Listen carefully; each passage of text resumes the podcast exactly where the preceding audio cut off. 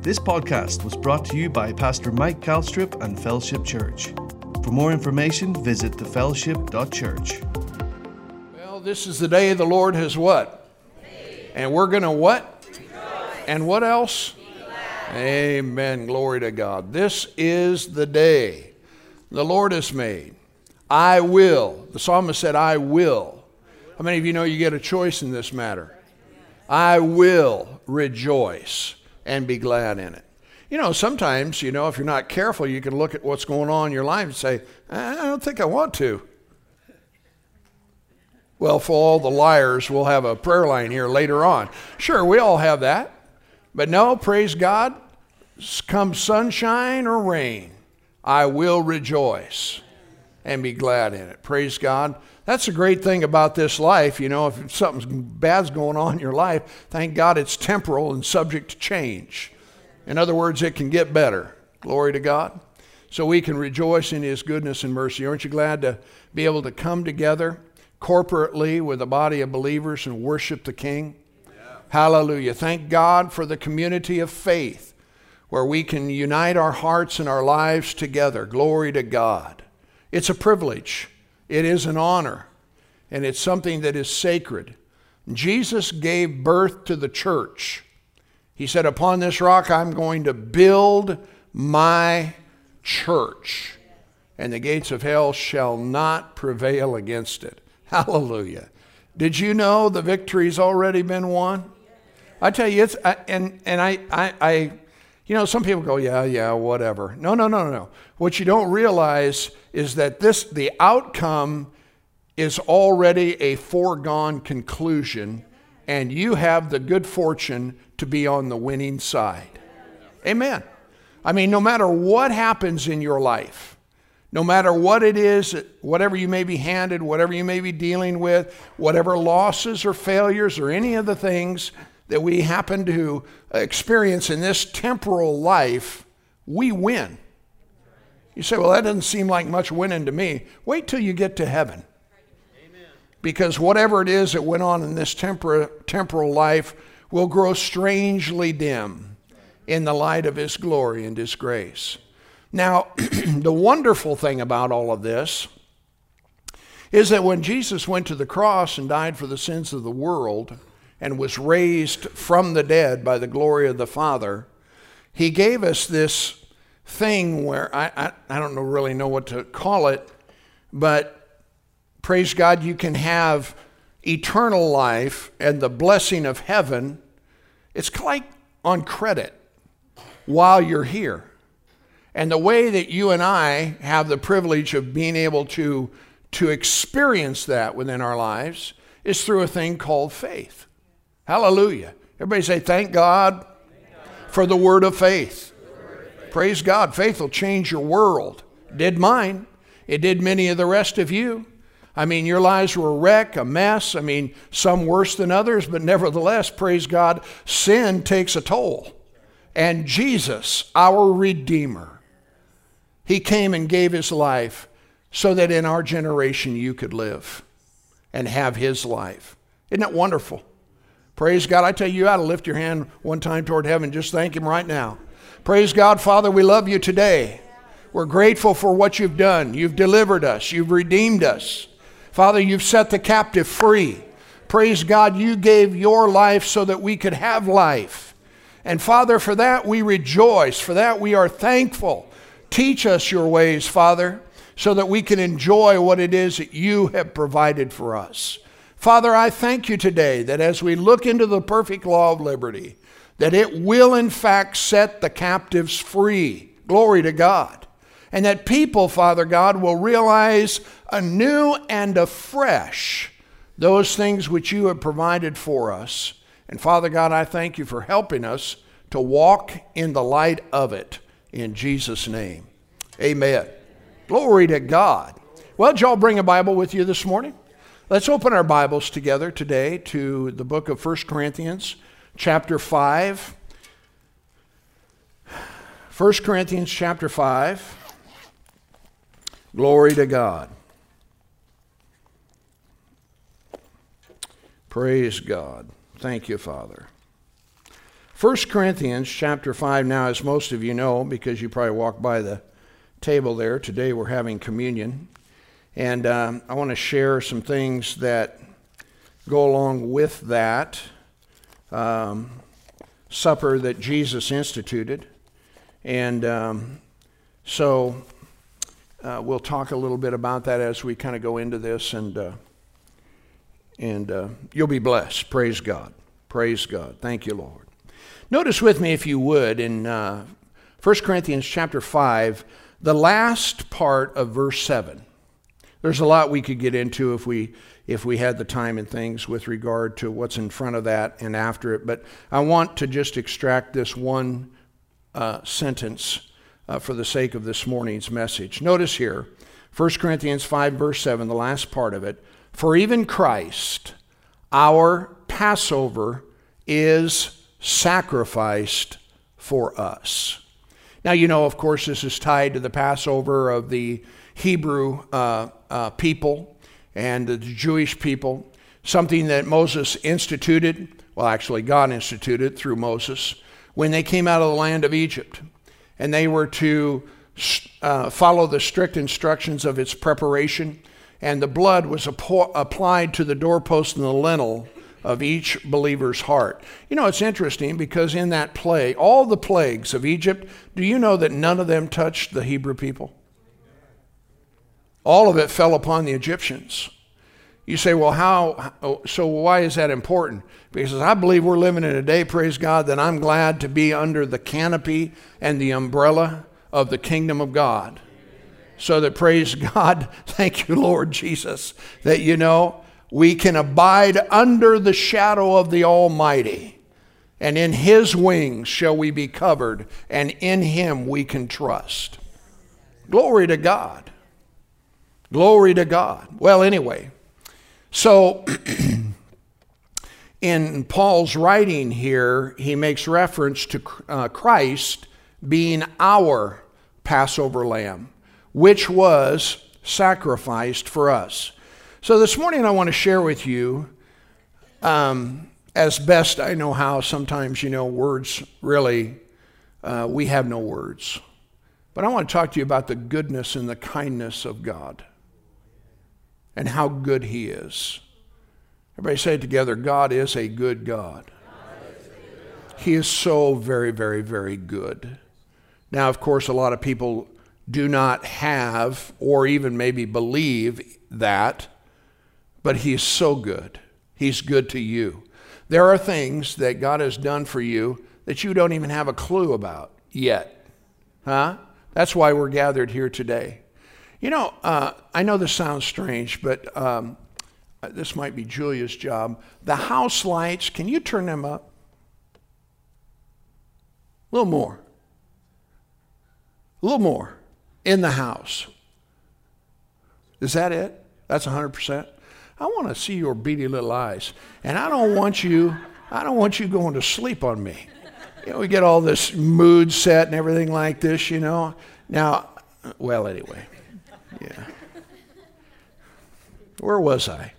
I want to talk to you about the goodness and the kindness. Everybody say kindness. He was so kind. The love of God, the Bible says, goes beyond our ability to comprehend it. The Bible says that in the ages to come, He's going to show us His kindness. I mean, you and I, like I said, in a natural kind of sense, can't comprehend the kindness of our God, your God, towards you. Now, you know, the world's filled with a lot of hate and anger and all kinds of things. But it doesn't change who God is. It doesn't change what God has done. It does not change the truth of who He is and what He's done. God is the same. He said, I am the Lord. I don't ever change. You can thank God for that. Amen. So He's so good. And I want to talk to you about the absolute amazing grace that you, if you're a believer, you know, has experienced and the amazing grace that God has extended towards all of mankind. You know, there, there's such a host of humanity that know nothing about the grace that has been extended to them as yet. That's why God, you know, instituted and gave mandate and commission to the church for you and I to go tell them of this amazing, amazing grace. How many of you experienced the amazing grace of God in salvation? I mean to tell you, when you look back to that time, and you recognize what it is that He has done that only He could do. You know, the, the, I mean, the reality is, is you and I didn't do nothing. All we did was decide to accept what we heard and receive what He provided. We didn't have anything to do with it. And it's all because He so loved us. The Bible describes the absolute helplessness and lost condition of mankind. And when you think about it, you know, we don't, we don't really give much thought to this, but when you think about how pitiful the depravity of man is, when we see what people do, how they behave, what they say, the things that, you know, you just ask yourself, I mean, it, it's so pitiful that we are sinners in need of a Savior. Are you listening to me? I mean, what you recognize, what we see, you know, with our eyes, what it is that we have to deal with, it's because of the sinful, lost, depraved conditions of men. That's where we once were. And thank God Jesus in His love and His grace, decided to come down to this earthborn existence and give His life as a ransom for us so that you and I could receive everlasting life and be born of the Spirit of God. Glory to God forevermore. You ought to give him a shout. Just praise God because of what it is he's done. Hallelujah. Because he came. I said, Jesus came.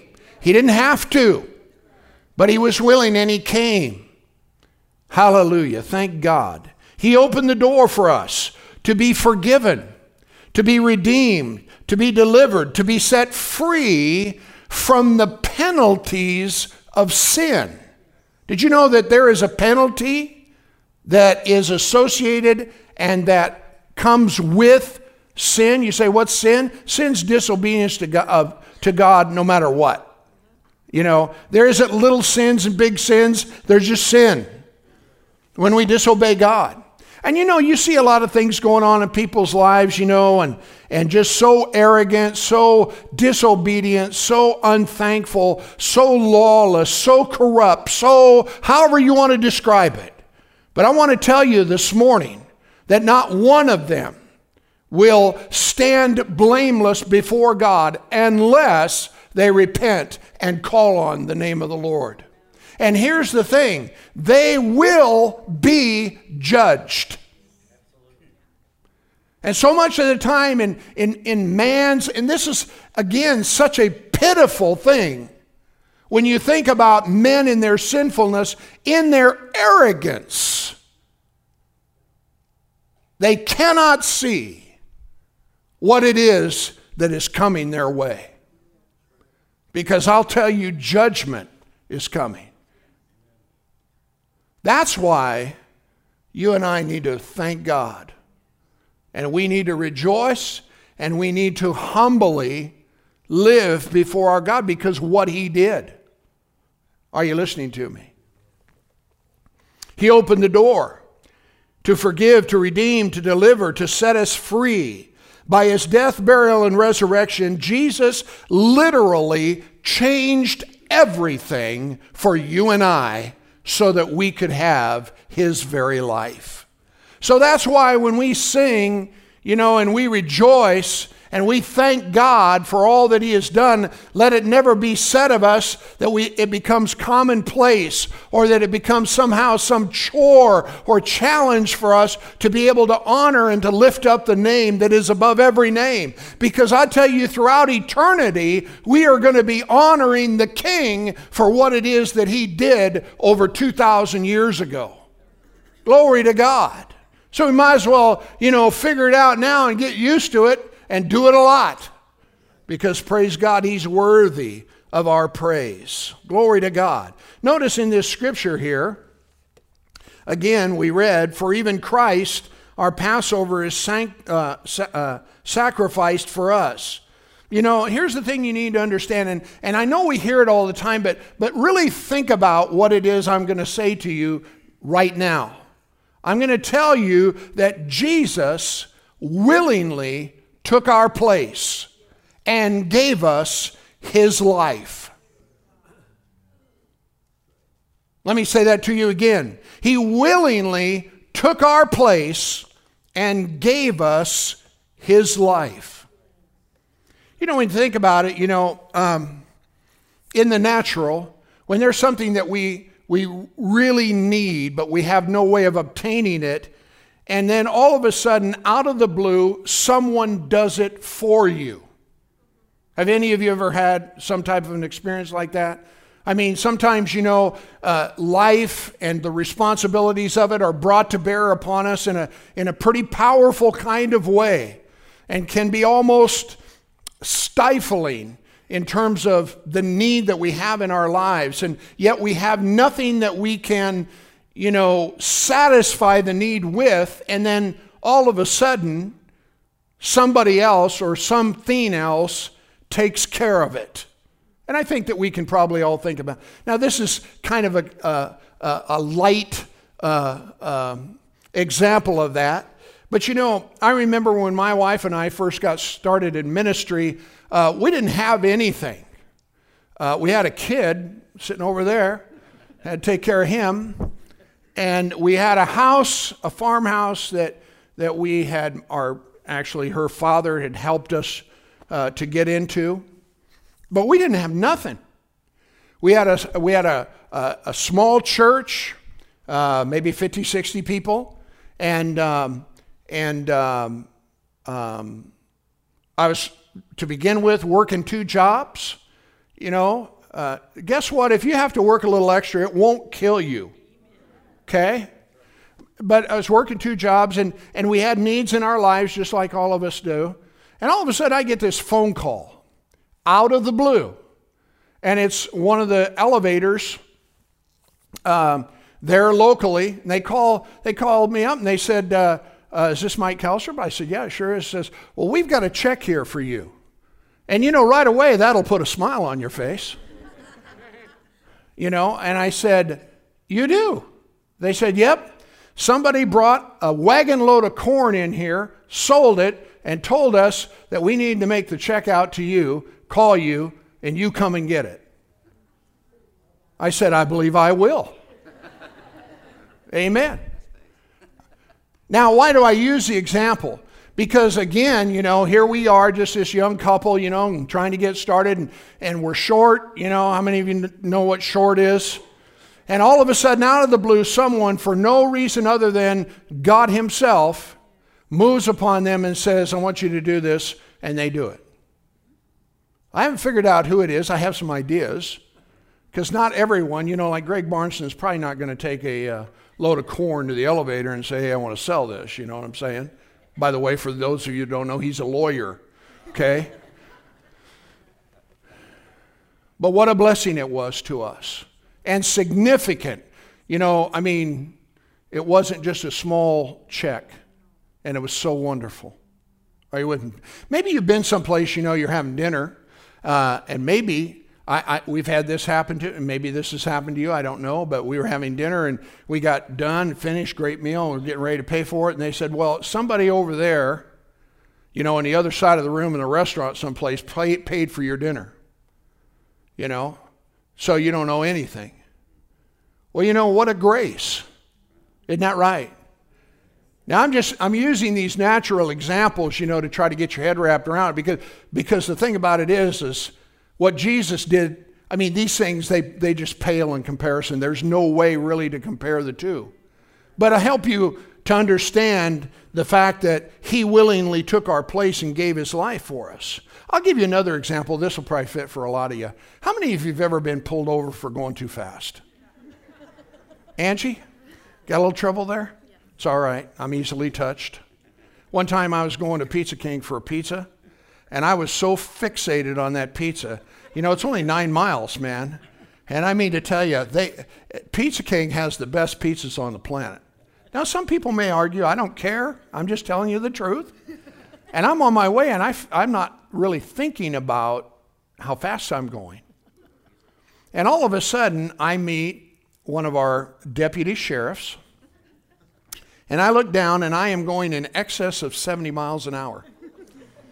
And so I looked in my rearview mirror, I see him hit his, his brakes. I just pulled over. I just, you know why? There's no use going on saying, well, maybe he'll just forget it. So I just pulled over. So, you know, he turns around, he comes back, and uh, he comes up and uh, he says, uh, um, well, this was his first statement to me. I, I, he rolls, I roll the window down. I got all my stuff, you know, and I'm ready to hand it to him and whatnot. And I said, listen, I'm, I'm so sorry. I said, man, I had my brain in another place. I know I was painfully over, you know, the speed limit, and here it is. And his first words to me is, I've never had something like this happen before. in other words, nobody ever just pulls over right away. But I said, well, officer, I'm telling you, man, I was guilty. I mean, I was just you know, like I said, I wasn't, I didn't have my brain where it needed to be, that's all. I still and got that pizza. Wow. But anyway, so he goes back to the car as they do and checks me all out and everything like that, brings all my stuff back to me and says, um, maybe you could just kind of slow it down a little bit. Gives me all my stuff and lets me drive off. You ever had that happen before? It's kind of nice, isn't it? Did you deserve that? No. You're guilty. And yet, because of their kindness, you got off. So stop speeding, will you?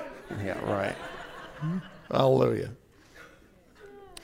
So, like I said, when I talk about the, using these examples, the debt and the deficiency doesn't even begin to compare with what it is that Jesus did for you. Hallelujah.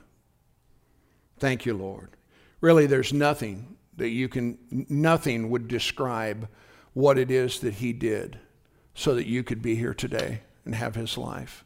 It's wonderful. That's why the Bible repeatedly tells us to be thankful. I'm not trying to suggest that life is not challenging and difficult because many times it is. But you have to understand that a lot of what's going on in the world today is not being authored by your Heavenly Father anyway. So, two things happen people either want to blame God or they say, well, if he is God, how come he doesn't do something about it? Well, the truth of the matter is, is he has done something about it. And he is not the one to be blaming. The fact of the matter is, he's on your side. Did you hear me? He's on your side. So don't mistake or misplace where the problem is coming from. Sometimes the things that we experience in life are self imposed. that always goes over good. Sometimes it's just an outright, outright uh, attack of the devil, you know, wanting to try to steal, to kill, and destroy. Turn with me to Galatians chapter uh, 2. Galatians chapter 2. How many of you glad you came today? We're talking about the goodness and the kindness of God. Galatians chapter 2. And again, we don't have time to, you know, preface all the things that are being said here in, in this chapter where Paul is writing. But I want you to notice with me and, and think about what it is that he is about to say to us here in the 20th verse of the second chapter. Notice what he says. Paul says, I am crucified with Christ. Nevertheless, I live. Yet not I, but Christ lives in me. And the life which I now live in the flesh, I live by or because of the faith of the Son of God. Now listen, who loved me and gave himself for me. I am crucified with Christ. There's two things I want to mention to you in this verse. And that is is that the reason that Paul made this statement I'm crucified with Christ is simply because if any man's in Christ, he becomes a new creation. In other words, to be born of the Spirit of God changes everything. It absolutely changes a person's entire life. And not only that, but with that new birth comes the empowerment to live a life that is not only honorable, but pleasing and victorious with Him. Are you with me? In other words, He paid the price, but then He gave you what you needed to be able to live the way He would have you to live. Everybody say, I have it. Now, listen, here's the thing. Think about what he says. He said, I am crucified with Christ. Now, now that's not maybe I am or I could be or I wish I, you know, I'm, I, is that really real? No, it's real. And you are, I mean, if you're born of the Spirit of God, you are crucified with Christ. In other words, when the Bible talks about you being buried with him in baptism, when Christ died, your old man died too. When I say old man, I'm talking about the old nature of sin.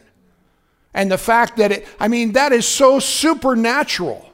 It is incredibly awesome that God can take your nature and turn it from that of sin and death and give you his life.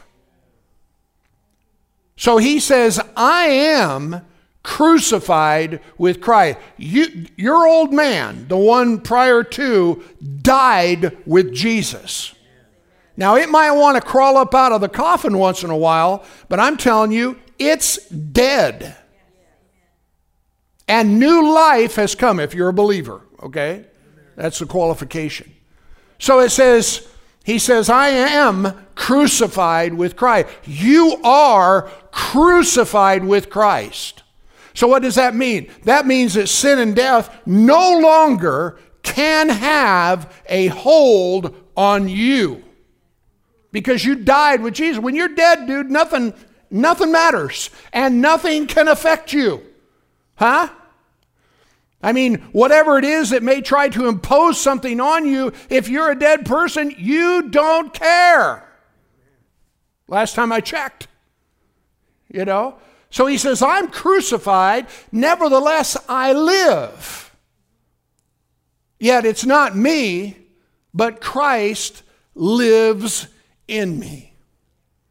And the life that I now live in the flesh, I live by or because of my faith in the Son of God who loved me and gave himself for me.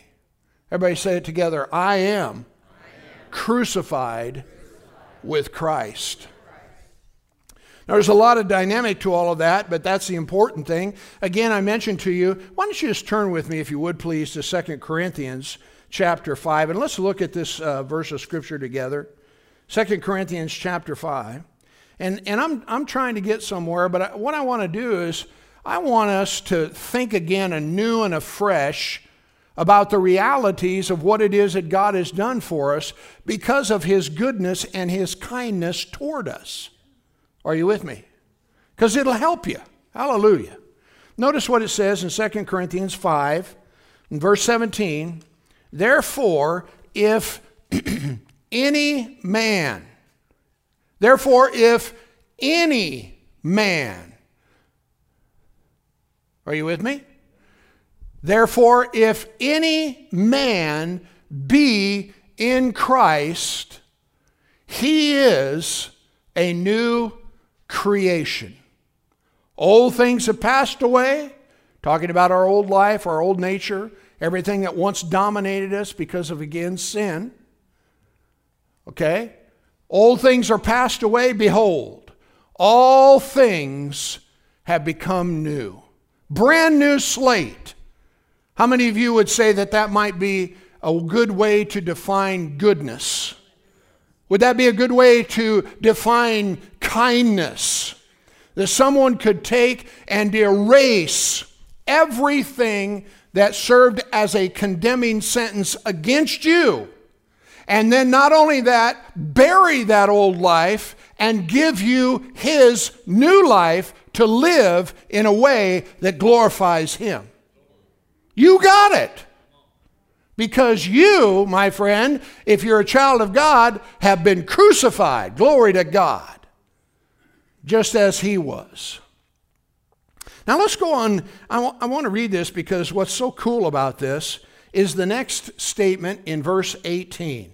Look at it. It says, and all things are of God. Now, a better translation of that would be to say it this way, and uh, and that is all this is from God who has reconciled all of us to Him. In other words, again, you didn't have anything to do with it.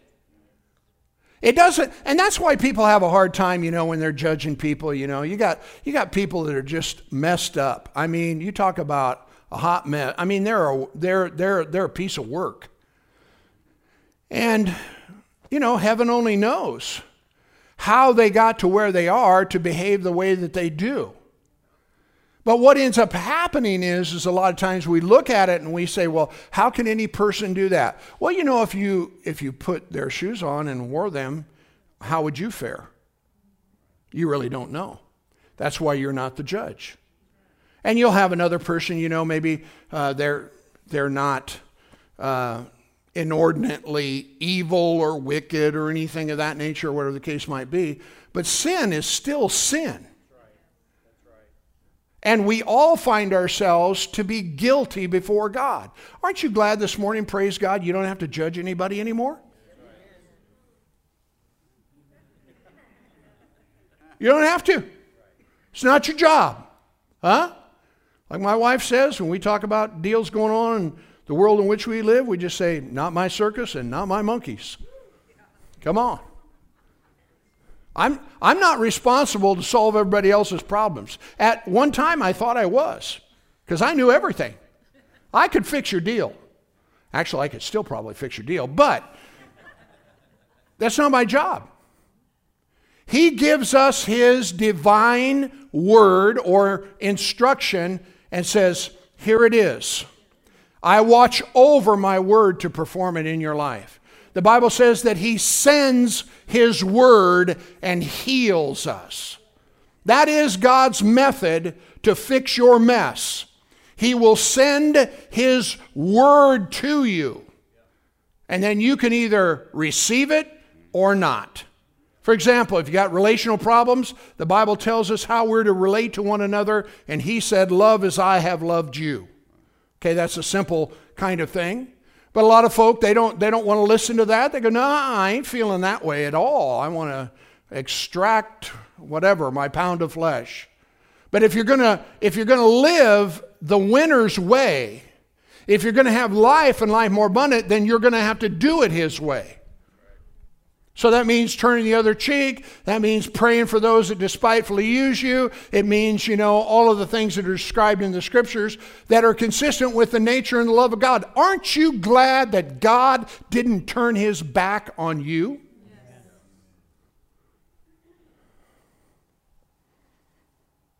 How often, Jesus, do I need to forgive my, my brethren? You know, I mean, like seven times? Is that good? He says, Why don't you just quit counting and just forgive them, period? Take your seven, multiply it times 70, and get happy. Well, I don't much feel like that. I don't want to do that. Well, just remember there's a compensation that awaits you if you don't. He said, If you don't forgive, I won't forgive you. Yeah, but you know, I just can't. You know, and you you have no idea what it is that they've done to me. Did you do you know what they did to Jesus? Huh? Don't tell me you can't. The truth of the matter is you don't want to. Thanks for your great burst of enthusiasm. But see, you're a new creation in Christ Jesus, and really you do want to forgive them. Because if any man be in Christ, he's a new creation. You've been crucified with Christ, so you're living on a completely different level and plane if we can just get this changed in terms of the way it thinks. Because you can't lose when you do it His way. Are you with me?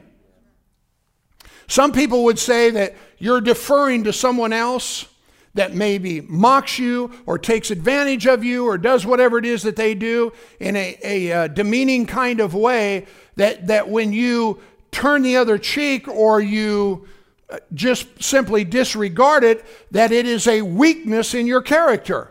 But the truth of the matter is, is that when you do that, it's actually a strength. But that's not the way that the world thinks. Huh? Now, we all can relate to that. All of us, we all, well, I'll get even with them. Huh? Now, I know none of you have ever had that thought before, but just go with me on this. Let's talk about the person sitting next to you because then that way it doesn't affect you. Huh? But you never win when you decide that you are the one that is going to take things into your own hands. Am I in the right house? Praise God. so he says here in verse 18, and all this is from God who reconciled us to himself. You know, men, unfortunately, when I say men, I'm talking about mankind, you know, generically everyone, they can't fix nothing. You can't fix nothing. Why? Because you're broken by sin. In other words, you know, when God made this covenant with Abraham, even that whole deal was a little sketch. I mean, he had to put the guy to sleep so he wouldn't screw things up while he was making the covenant with him. Are you with me? I don't have time to get into that, but you know, and then what it did is it opened the door for him to be able to get his seed, the Lord Jesus Christ, into the earth so that God and Jesus could make this whole thing happen, which you and I, if we were involved in any way, shape, or form, we would have messed it up. But thank God they did it. When I say they, I'm talking about the Trinity. And opened up this door so that you and I could be crucified with Him and live His life. Glory to God forevermore. So it's all because of Him. All of this is from God who has reconciled us unto Himself. I mean, He did it. You, you didn't have nothing to do with it. Aren't you glad? It's better that way, trust me. Notice what it goes on to say and has given us a ministry of reconciliation. Now let's, let's drop down then to verse 21 for the sake of time. For he, God, has made him, Jesus, to be sin for us. He, God, has made him, Jesus, to be sin for us who knew no sin, so that you and I may be made the righteousness of God. What's the last two words? Say it again. Say it one more time. In Him. Your righteousness is like filthy rags, Paul said. There's none righteous, no, not one. You and I, we got nothing, but we got Him. Are you with me? And so cool because you know, whatever God does, He does perfectly. He does it absolutely right. So when Jesus shed His blood on that cross, His blood covered and cleansed and washed away all of our sins. The stuff they did in the Old Testament uh, just covered stuff up. But when Jesus' blood was shed, it washed it away. So thank God I'm a new creation. Everybody say, I'm a new creation. Say, all old things have passed away. All things are become new. Glory to God. You ought to see yourself that way. It'd probably help you. Glory to God. So you and I basically had nothing to do with what Christ made possible, and it was all God's doing. Glory to God. Except again for you, you know, recognizing it and receiving it. You know, as a 19 year old kid, I knew I needed Jesus, but I was, you know, fighting it because I thought that if I did that, then I wouldn't be able to do all of the fun things that the rest of the world was doing. The devil's such a liar. There is no truth in him. And he will tell people anything and everything he can to keep them from coming to a place of decision in Christ Jesus. That's what he did to me. Until finally, it was so irrefutable, the evidence of my need for a Savior, that it was so undeniable within my heart that there was nothing, I couldn't get away from it. I couldn't, you know, shuck and jive and make excuses or accuse or do anything. I was just there and I had to make a decision about what I was going to do with what Jesus did for me. And I was either going to accept and receive it or I was going to reject it and go on in my messed up life of being lost and without God and hope in the world. Thank God I had sense enough. Everybody say amen. amen. I had sense enough to give him my heart, my mind, my soul, my everything. Best, smartest, whatever, however you want to describe a decision I ever made in my life because I didn't care. Now, the cool thing about it is that when I gave my heart to Him, He made Himself real to me. So real. And the reality of Christ's indwelling presence in my life held me so powerfully that I could not deny Him and that I had to find out more so that I could live for Him. And that's what happened. That's what happened in all of our lives, right? Huh? I mean, if you want to be a follower. He said, he said this. He said to the Jews that believed on him, If you'll continue in my word, you're my disciples indeed, and you'll know the truth, and the truth will make you free. God is progressively leading us as his children into the truth so that that truth can release us and set us free. If you're a person that was bound by substance abuse or alcohol or you know some some type of uh, uh, controlled substance or whatever the case might be, the Bible says Jesus came to set you free from that addiction. Now, a lot of times people say, well, I can't get free from it. No, Jesus is, and I know you, you may have a hard time getting your head wrapped around it. Jesus has already delivered you. You just haven't figured it out yet. Are you with me? Yes, it's, it's real, uh, it, it, it has power, but the power has been broken. You just need to realize that you're no longer under the thumb of whatever it is that once controlled you. Now, some, you know, uh, rehab type situations and things, you know, they'll say that, you know, you're, you'll always be this way. I don't believe that. I believe that when Jesus redeems, praise God, He does a good job and takes all care of it. Are you with me? Hallelujah. Same thing, you know, I mean, a lot of people, they, they grow up in poverty and lack. You know, they didn't have anything. You know, they're just kind of going through life, and, and all of a sudden they start reading the Bible and says, you know what? You've been redeemed from the curse of poverty. You know, beloved, I wish above all things that you would prosper and be in health as your soul prosper. And, and, and a lot of folk don't know that. They don't realize that God wants them to be blessed. He's not opposed to you having things, He's opposed to things having you.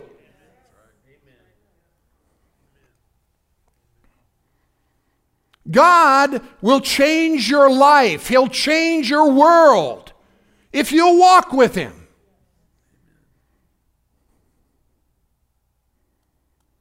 It does take commitment. It does take being faithful. Huh? If you're going to be in and out and up and down, around about, and, you know, whatever, forget it. But I tell you what, you give your life to Him, it'll change it forever. You know, uh, I'm putting you on the spot here a little bit, but Greg, can I share that testimony you have of your going to the canyon this last week? Sure. I want to talk to you about this couple, not to elevate them, but it's an example, and it'll help you if you'll listen to what it is. Not so much to look at them, but here's proof of what living for God all of your life can do. Greg grew up in a home uh, I, I guess you wouldn't say fatherless, but you didn't have a relationship with your father to speak of, did you? Right.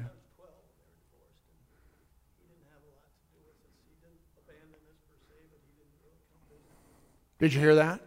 He didn't abandon them, but he didn't have anything to do with them. He was 12 years old when his father uh, divorced his mother. So you have a 12 year old boy. You know that can leave an impression on you. I said that can leave an impression on you. And, and so I, I remember from his testimony because when he and, and Pam started attending our church way back in the, uh, gosh, early 80s, you know, he'd sit on the front row just like he does every Wednesday night and Sunday morning right now, taking notes. I mean, this guy must have a pile of notes.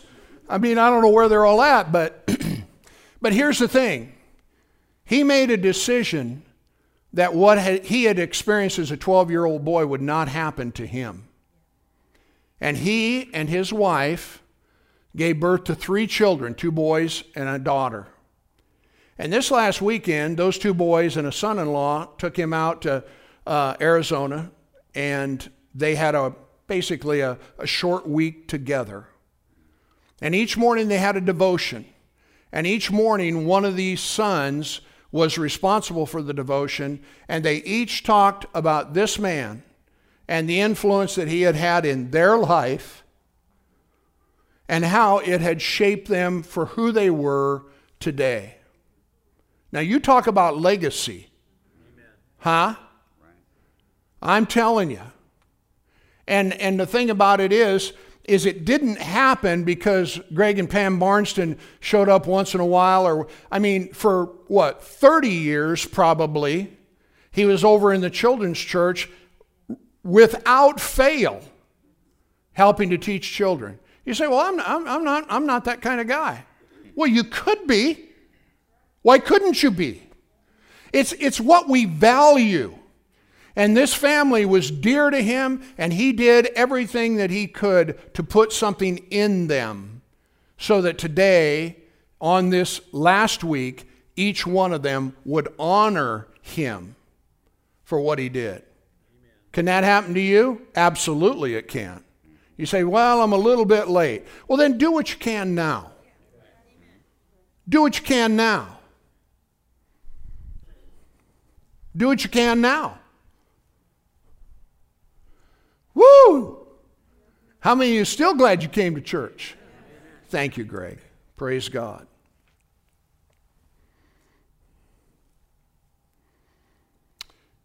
His kindness, His goodness. Because here's the thing, you know, I'll go back to this, but you know, he could have got bitter, but instead he got better. Well, really, the big deal was Jesus.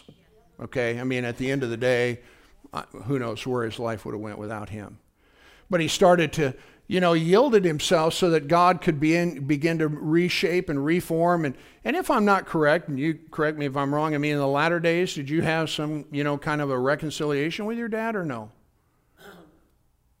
We always had kind of a contact. Right. He was a good father while he was there, but he just didn't. Uh, he married somebody else, my mom's best friend, and uh, yeah.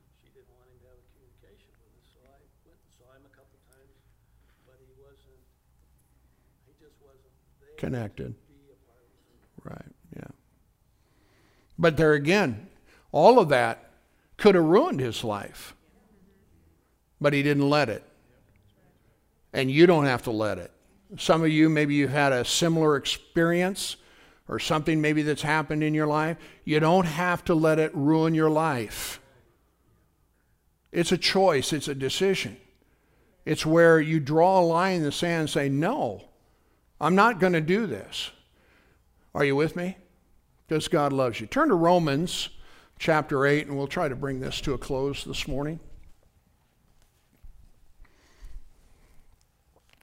Bless you, Jesus. Romans chapter 8.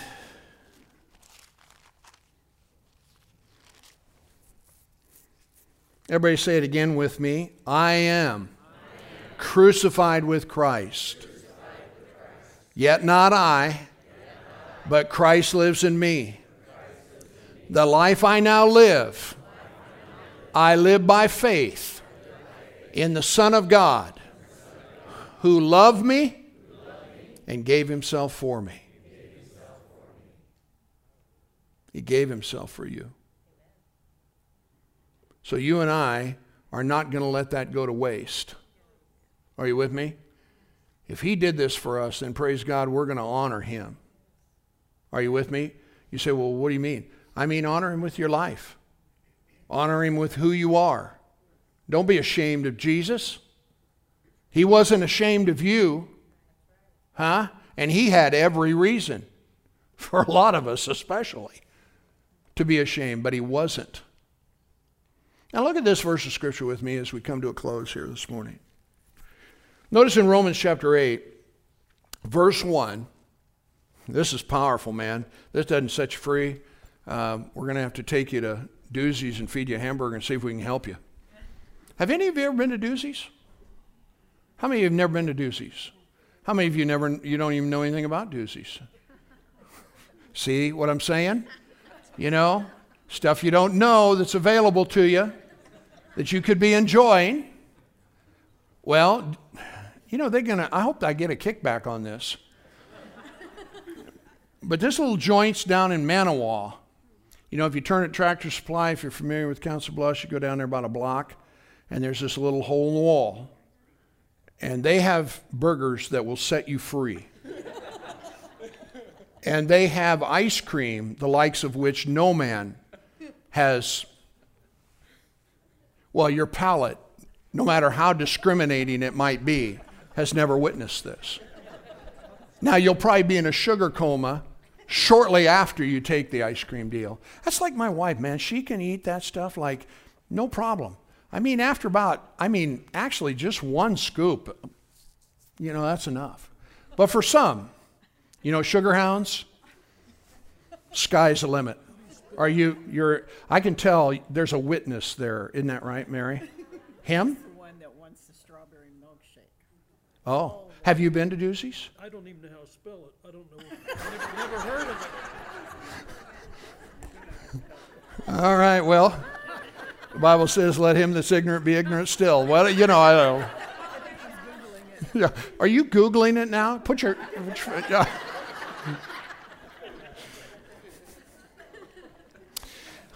All right, let's read this last verse. I, I um, let me before we read this. Um, I want to admonish you. We are living in the last days. I mean, you hear that all the time.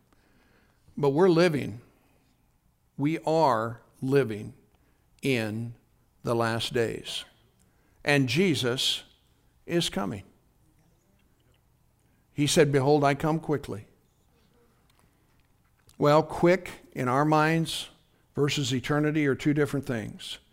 But I think even in our time continuum, he's so close. And I want to admonish you to adjust.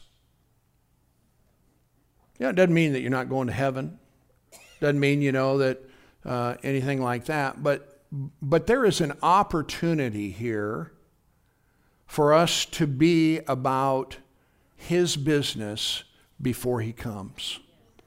And I want to challenge you to do that. You say, well, what's that look like? That just means that you're conscious and mindful of his kingdom and what it is he would have you to be doing. Because here's the thing, you guys, you could spend your life um, trying to accumulate assets and you know do all this and that and the other, and you're not taking it with you. It doesn't matter. And I'm not saying that you just abandon you know, responsibility or things of that nature. But we, I think we need to ask ourselves, why are we doing all this? Are you with me? Now that may not have it may not have application for every person that's here, but it may have for some of you. And I want to encourage you to think about it. Because God has gifted you. He's given you abilities to lead, uh, to influence, to uh, serve, to, you know, whatever it might be. But if we are all taken up with all these other things, then, then you're out of the game. Okay? It's not right or wrong. You know, it's, it's not about, you know, a condemnation uh, trip here or something like that. That's not what I'm talking about. I'm just talking about there's a divine destiny on your life, and God placed something in you that He wants to use to not only glorify Him, but to bless the world with. So we, we pursue, you know, Lord, what is it you would have me to do? I encourage you and I admonish you to think about that and do it. Okay, you ready for Romans chapter 8? Look at this verse with me. There is therefore now no condemnation for those or to them which are in Christ Jesus. Let's read that one more time. There is therefore now no condemnation or condemning sentence Hallelujah. To them which are in Christ, who walk not after the flesh, but after the Spirit, for or because the law of the Spirit of life in Christ Jesus has made me free. Everybody say, I'm free. I'm free. From the law of sin and death. For what the law could not do, in that it was weak through the flesh, God sending his own Son in the likeness of sinful flesh, and for sin, condemned it in the flesh, that the righteousness of the law might be fulfilled in us who walk not after the flesh, but after the Spirit. Glory to God forevermore. Why is, I, why is it I'm sharing with you this? Because Paul said, I am crucified with Christ. There is therefore now no condemnation to those who are in Christ Jesus. Now, you know, a lot of folk live under condemnation and guilt where their lives are con- concerned. Are you with me? And yet the Bible says that there is no more any condemnation toward you as a believer. You say, yes, but I've failed. Yes, the, I've missed it. I've, I've done wrong or whatever. Well, you know, the Bible says that His blood is sufficient.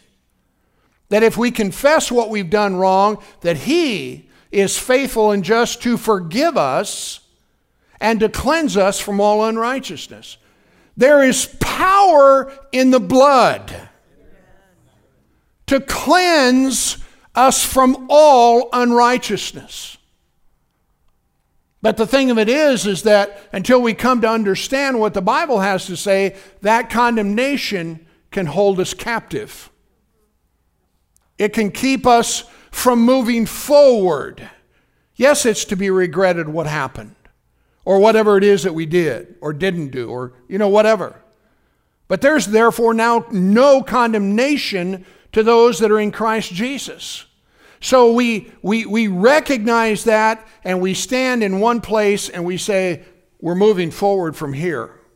And we're not entertaining whatever it is that went on in the past because you can't change it. Are you with me? There's incredible things he's done for us. We could, we could sit here and talk all day about the amazing things that God has done for us in our lives. But it's all because of His goodness, and it's all because of His kindness. He washed us and saved us. Please be um, what should I say? Um, long forbearing, that's the better word. Please be forbearing to the people that are around you that are unlovely. It's not easy because the thing is is that right now the devil is ramping up hate uh, on a exponential rate. But I tell you what, It's the goodness of God and the love of God that brought you and I and led us to repentance. And if they can see that same kind of love and goodness in you, I tell you what, you can break the cycle of hatred. You can be an instrument that God uses to lead them into the kingdom of heaven. Listen, don't stick your head in the sand. Don't go crawl in a hole now.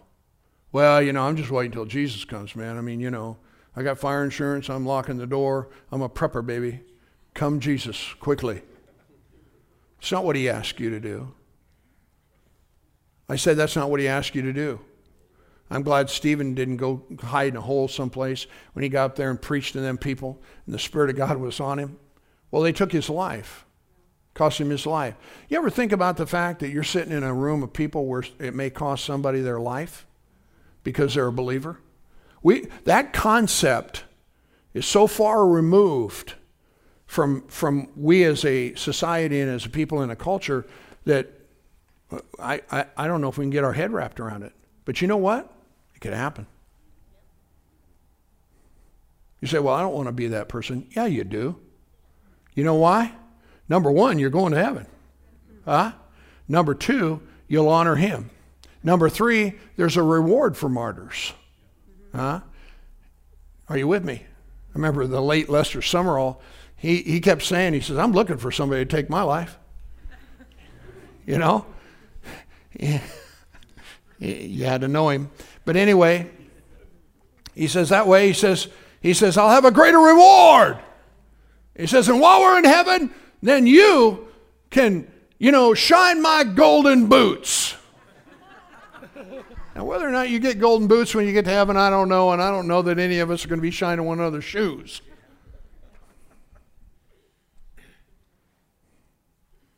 It's an honor to know him and it is an honor to serve him. His kindness has been extended to you, the likes of which, like I said, I don't know that we often comprehend. But he is worthy of our praise. He's worthy of our commitment. He's worthy of our faithfulness. He's worthy of our service. He's worthy of our engagement. He is worthy of what it is that we as a church, as a community, as a family do to advance the kingdom of God. He's worthy. And every one of you have a voice. Every one of you have a witness to the resurrection power of Jesus Christ. You know, you may not be out, you know, working miracles and doing all that, but I tell you what, praise God, there's something He did as a miracle in you that you can share with everybody else. So I want to encourage you. And let's pray together. And let's ask God to help us. Amen. We're not doing this in our own strength anyway. But let's ask the Lord to, to, to, to move us into a position where when opportunity comes, you know, I'm not talking about being preachy. I'm talking about living your life in a way where people say, What's different about you? What makes you tick? You know, you're not all wrought up, you're not all stirred up about this, that, and the other. You live differently. What's that all about? And then you can tell them. Praise God. Let's everybody stand.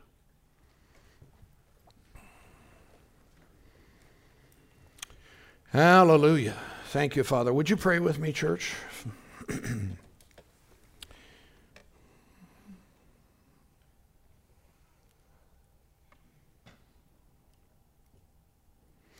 Praise God.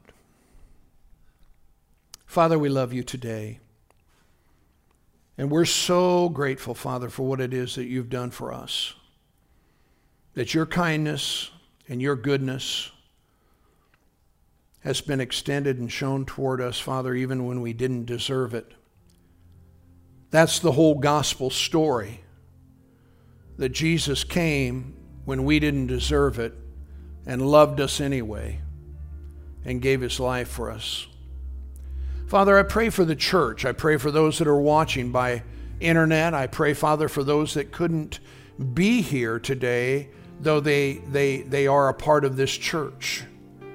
We pray together, Father God, that in these last days that you'll use us as your instruments to let the rest of the world know that there truly is a God in heaven and that He loves us with an everlasting love and that He gave His life so that we could live and that you've empowered us, Father, by the indwelling presence of your Spirit to be able to live out our lives in a powerful kind of way. God, I come against the spirit of lying in Jesus' name. The lies that have been said and told to people in this church. Father God, I thank you for exposing them with the truth. And Father, things that have bound people in their own lives and caused them, Father God, to think that they can't be set free. Father, right now, in the name of Jesus, we take authority over those lies. And Father, I thank you for the truth exploding on the inside of them to set them free in Jesus' name. God, we come against the God of this world that makes his attempts to deceive and cause us, Father, to stumble. And Father God, I thank you for helping us to never be ignorant of his devices, but to walk in the light of your holy word. And we thank you, Father God, for your mercy and goodness. Father, as we prepare ourselves for this table that we call communion or the Lord's Supper, Father, we thank you for what it represents because in it represents all of redemption that Jesus provided for us. And you said, Father, that as often as we eat this bread and drink this cup, that we demonstrate and declare the Lord's death until he comes again. And so, Father God, we thank you for all that was done in the death, burial, and resurrection of Jesus and what it is that it's provided for us. Thank you, Lord, for your blessing in this house today in Jesus' name. And everybody said, Amen. Praise God. You may be seated.